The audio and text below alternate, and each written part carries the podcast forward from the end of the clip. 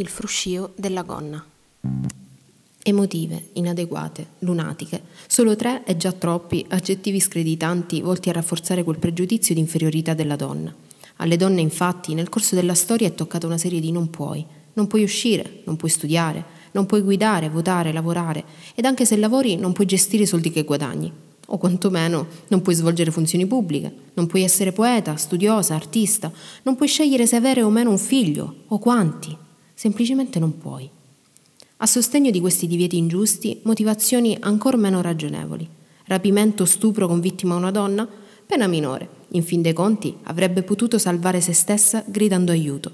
Trattamento uguale? Impossibile. Dimenticate forse la loro natura interiore? Però possiamo concederle onori, privilegi ed essere libera da qualsiasi tutela maschile se partorisce almeno tre figli. Di tutti i divieti e le giustificazioni nel corso della storia, una ha attirato in modo particolare la mia attenzione, il fruscio della gonna. In questo caso non parliamo di antica Grecia, di antica Roma o Medioevo, siamo in California nel 1870. Clara Shortridge Falls è sola, madre di cinque figli e vuole fare l'avvocato. Non c'è ancora una facoltà di giurisprudenza in California, dunque il percorso abituale per diventarlo è fare l'apprendista presso uno studio legale e rivolgersi a un tribunale locale. I requisiti? Sei mesi di residenza in California, elevato carattere morale, essere un bianco cittadino maschio. Ma Clara non ci sta, quel white male deve diventare person. In meno di un anno di attivismo riesce nel suo obiettivo. Il disegno di legge è approvato per un soffio di voti, ma serve ancora la firma del governatore. Clara allora piomba nel suo ufficio con il cappello in disordine e i capelli arruffati. Sì, perché è importante capire come fosse acconciata dopo tutto. E lo convince a firmare. Le modalità discriminatorie di accesso alla professione legale, che per tradizione era riservata al solo genere maschile, erano state scardinate. Ma l'uguaglianza sostanziale? Clara decide di inviare una lettera a uno studio legale di San José per iniziare la pratica. Il destinatario le risponde sottolineando non solo che la sua richiesta fosse ridicola, ma si premura di ricordarle che il posto giusto per una donna sia a casa. Diamine, era una donna e aveva anche dei figli a meno che non volesse diventare insegnante, quindi prendersi cura di figli di altre donne. La generosità del signor Spencer si rivelò anche nell'offrirsi per raccomandarla presso una buona scuola, viste dopo tutto le sue indubbie capacità. I no, insomma, iniziarono a collezionarsi. Gli aspiranti avvocati organizzavano poi anche simulazioni di casi e dibattiti pubblici. Le donne non erano invitate e se presenti venivano malviste. Clara decide allora di imparare il più possibile presso il modesto studio del padre, mentre continua a lavorare al cambiamento. Nel settembre del 1878 si presenta infatti davanti alla commissione d'esame. Se ancora non si fosse capito, vuole diventare avvocato. L'interrogazione dura tre ore, ma gli anni di attivismo le hanno regalato una sicurezza nell'arte oratoria tale da farle superare brillantemente la prova. È la prima donna ad essere ammessa all'ordine degli avvocati della California ma per servire al meglio i suoi clienti ritiene opportuno continuare a studiare e iscriversi, insieme all'amica Laura Gordon, al nuovo Austin College of Law di San Francisco. Non sono richiesti i requisiti di ammissione, ma l'iscrizione viene comunque negata a entrambe. Il giudice Hostings motiva la decisione sostenendo che, in particolare, le loro gonne fruscianti avrebbero disturbato gli altri studiosi. Il fruscio della gonna, appunto. Clara fa causa e con l'aiuto di Laura sostiene con successo il caso fino alla Corte Suprema dello Stato. Ma non ha vita facile. Pur essendo derisa e discriminata in aula, nulla frena il suo impegno nel raggiungimento delle sue due grandi battaglie, suffragio universale e accesso alla carriera giuridica. Per farlo deve opporsi a pregiudizi pressoché simili.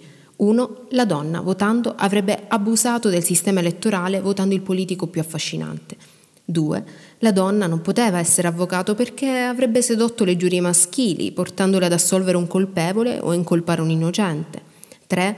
Ovviamente non potevano di conseguenza essere giurate, il che non era possibile al tempo in quanto la figura del giurato presupponeva il diritto di voto, ma perché avrebbero sicuramente dato ragione all'avvocato più carino.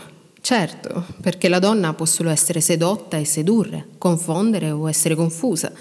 A proposito di confusione, trovare notizie sulla storia di Clara è più che difficile.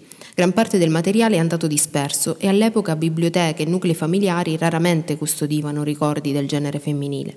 Ma la cosa sorprendente è che molte donne hanno combattuto per conquiste di cui forse avrebbero goduto le generazioni successive. Clara invece ebbe tutto sommato fortuna. Nel 1878 diventò avvocato. Nel 1879 le donne furono ammesse come avvocati davanti alla Corte Suprema. Nel 1912 poté votare in California.